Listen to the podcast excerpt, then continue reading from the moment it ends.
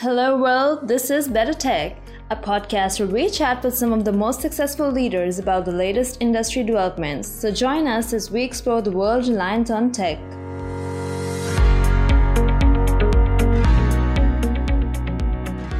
Hi Adela, welcome to BetterTech. It's always a pleasure to have women tech leaders on our show. So why don't we start off with your introduction and then we can dive into the current tech landscape, women in tech, and the future, which is our topic today, women being the future of tech. Perfect. Thank you so much for having me here today. So yes, my name is Adela Jamal, and I have actually worked at startups. I've worked at um, different consulting companies with V Cs and also global corporations, most recently being with Sony Pictures in Los Angeles, California. So you've recently started your M B A focusing on leadership, entrepreneurship, and technology. What was that jump like, you know, having, uh, taking a career break and pursuing masters again? Is that something you feel women are currently underrepresented in, in this area? Yes, yes, um, certainly. Great question. So I very recently just joined the M I T Sloan Fellows M B A program, which is a twelve month program for mid-careers and uh, mid-career individuals. And I was so fortunate to have actually, you know, learn about this program because there are not too many of them in the world.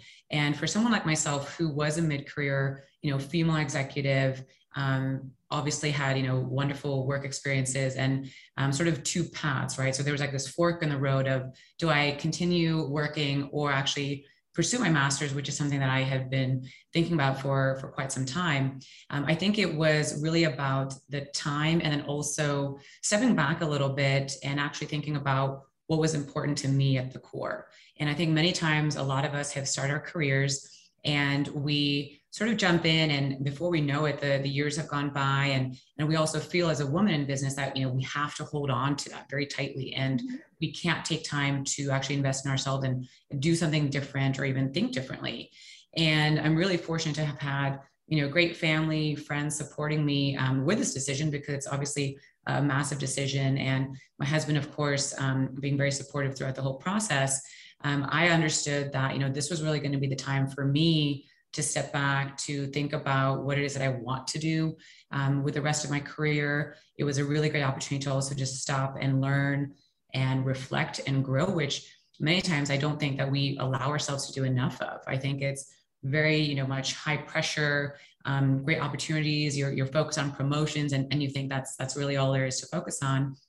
But I think it's actually the reverse. I think it's when you step back and you think about being intentional with your personal and your, and your work life, um, that you really tap into the magic of, you know, who you are, understanding what your strengths are, what your passions are, and then also where you want to, to take your career. So for me, this is a really exciting time in my life where I'm for once able to just focus on myself for twelve months without having to be, you know, a superwoman and, and trying to do everything at once. It definitely takes an understanding of self-learning, right? To take a step back and evaluate where you want to be instead of just focusing on the next career ladder. Yes, yes, exactly. And um, I think even to your, your earlier point, you know, thinking about um, what I'm focusing on here, which is, you know, leadership, entrepreneurship, and, and technology. Um, I think that these are also areas where we don't have enough women um, actually mm-hmm. leaning into those careers. I think that I've seen it even, even firsthand, and also here in the program, that um, the numbers really, you know, the, the facts and, and the data sort of tell, um, you know, an honest story of, of what's happening. Um, I'm, for example, in a program which is a, a much more smaller, you know, program, which is one hundred thirty-three individuals, but I'm just one of twenty-nine women um, who's a part of that cohort. And so I'm hoping that, you know, with a very bright light being shined on um, what women are facing in the workforce, what's happening with women in technology, and across the board, that these numbers will, will slowly start to change, and also that it will be much more the norm. And I think that's also, you know, based on society. I think a lot of this has to do with, you know, the societal norms and the pressures um, that a lot of us are, are actually facing, where we yeah. feel as though we have to just stay in the workforce, and sort of stepping out and doing something different um, is not going to be condoned or really appreciated or even rewarded. I was just going to ask you that, is the underrepresentation, do you feel it's the same? I mean, we know that it is in the workforce, right? Is it the same in your class? And you just answered that out of one hundred thirty-three students, you're one of twenty-nine women in the course. So yes. yeah, yes. Gina, so there's a lot of work to be done in achieving gender equality across industry verticals. But speaking specifically about tech, do you believe we have come a long way? Yes, and, and I think that's that's a really important question. Um, when I was just doing, you know, some some reading over the weekend, I was just looking at the the stats, and I think right now um, we have come a long way. If we look at what we've accomplished over the last few decades, it's of course very encouraging. I believe the latest numbers around twenty-five to twenty-eight percent um, of women in the workforce are focusing on STEM careers, which is a head, you know, a step in the right direction. We're heading in the right direction. Um, but I think there's so much more work to be done. And I can also, you know, speak to, I think what I've, what I've seen, whether I've experienced that, you know, directly or indirectly, or even through colleagues.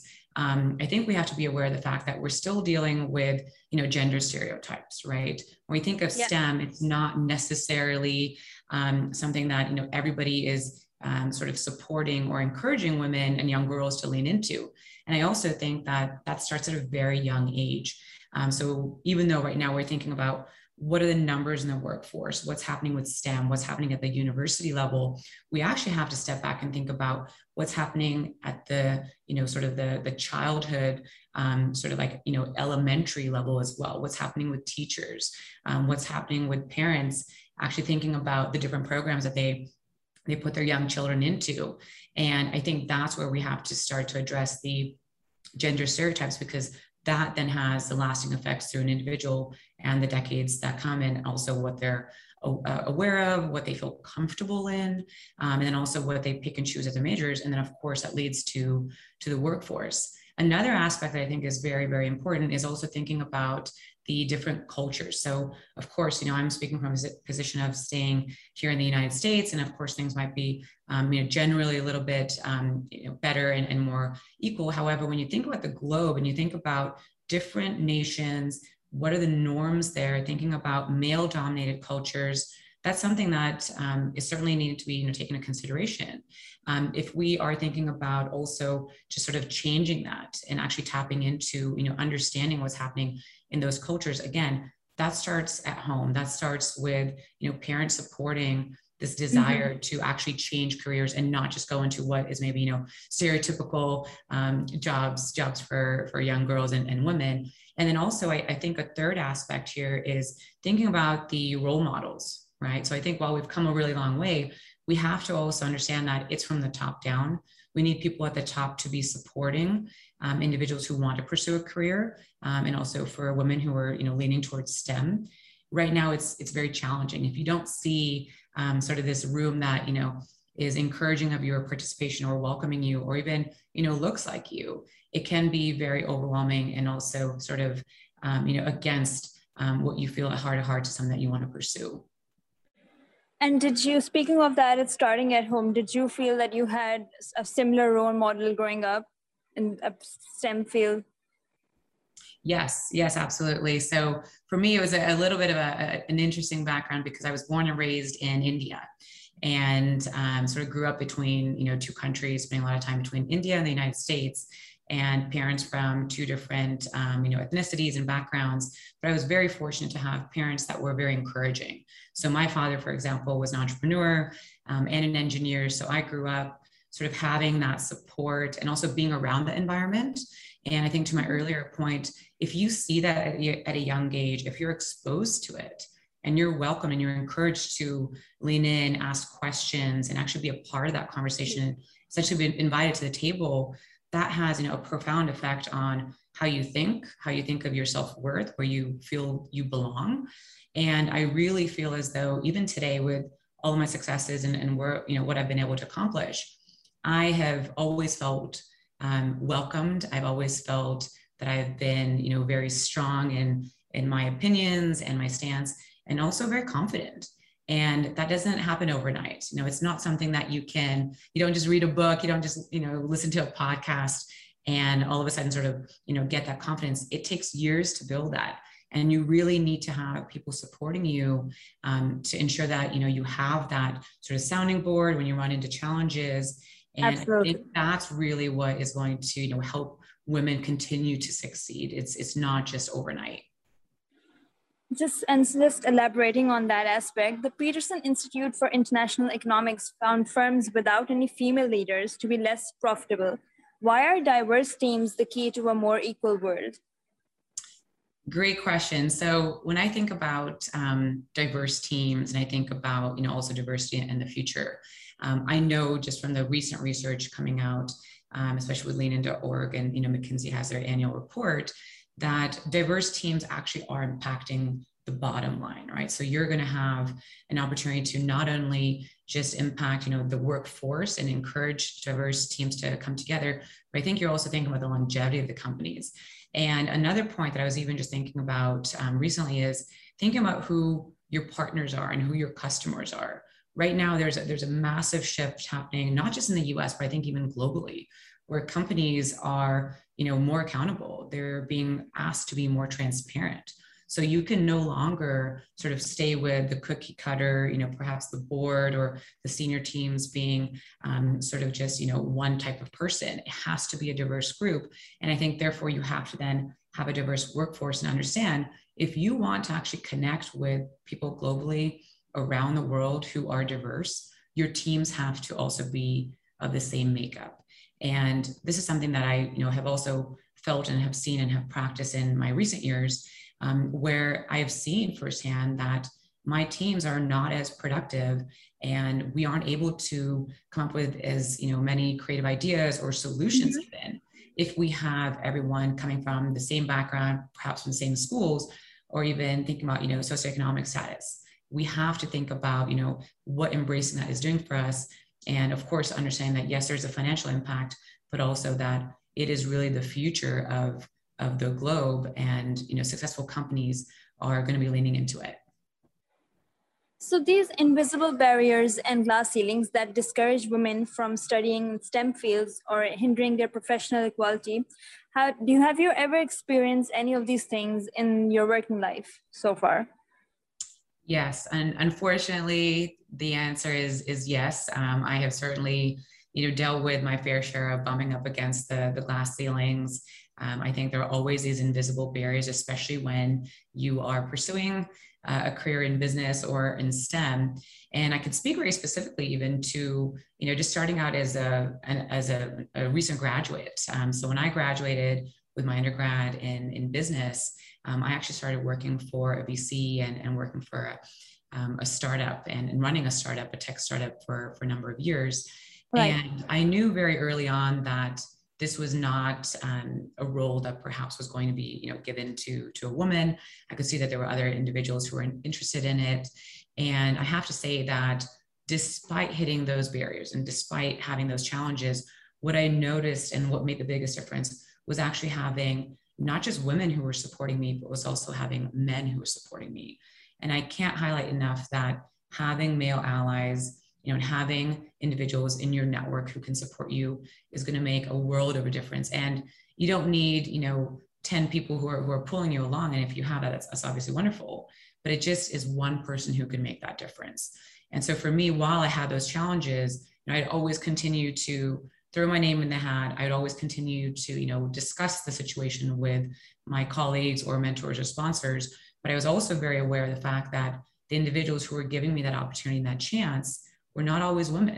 It was actually men and male leaders who gave me that shot, who took a chance on me. And that is part of, you know, why I've had such a great trajectory, is because I had individuals at the top who were giving me that opportunity. And had I backed off and maybe thought it wasn't a place that I belonged, Um, the outcome would obviously have not been the same. Yeah, absolutely.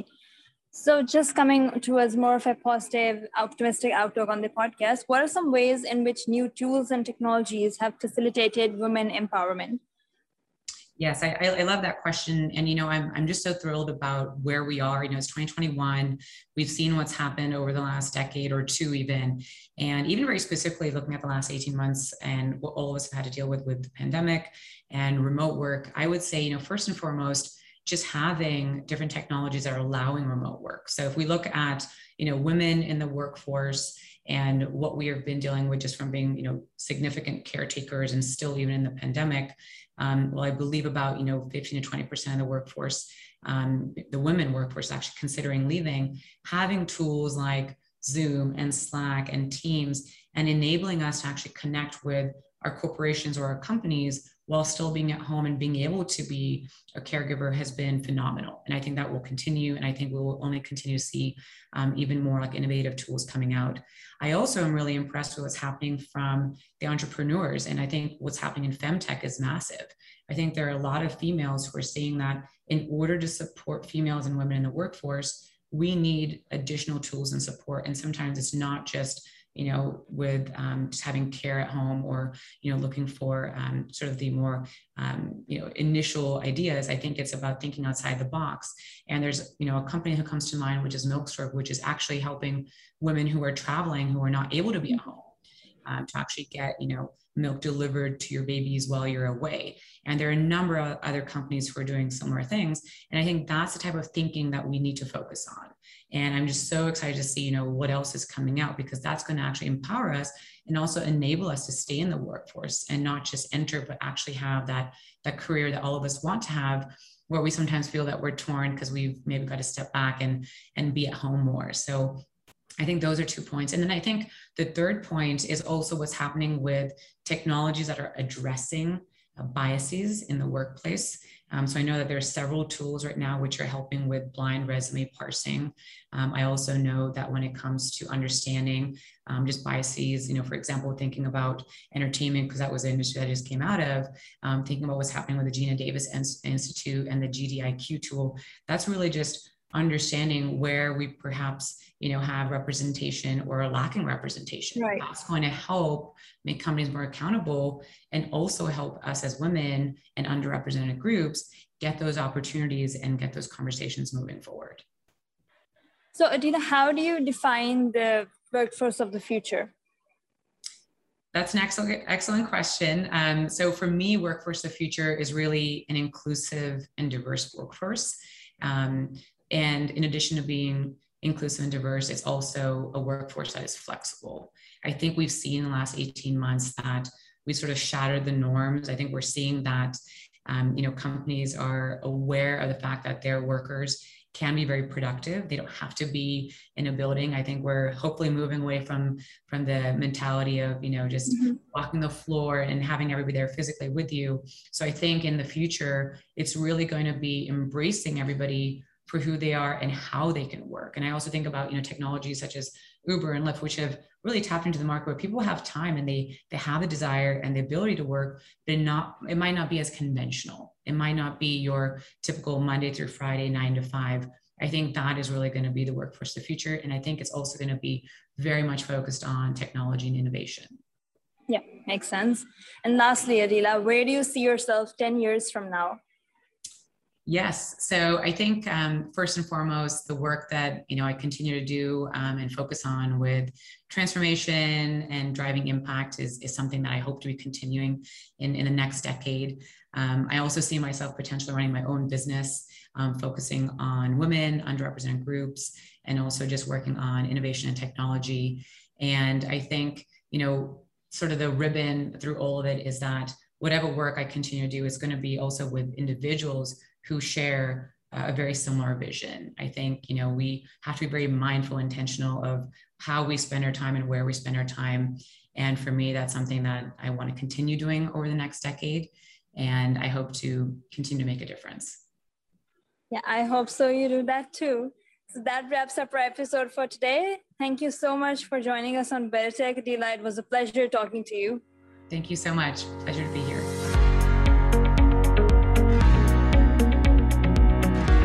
Thanks for listening to BetterTech. We look forward to bringing you the latest industry news in our next episode. In the meantime, check out our other episodes at Texel.com slash podcast and be sure to subscribe to our YouTube channel so that you never miss an episode.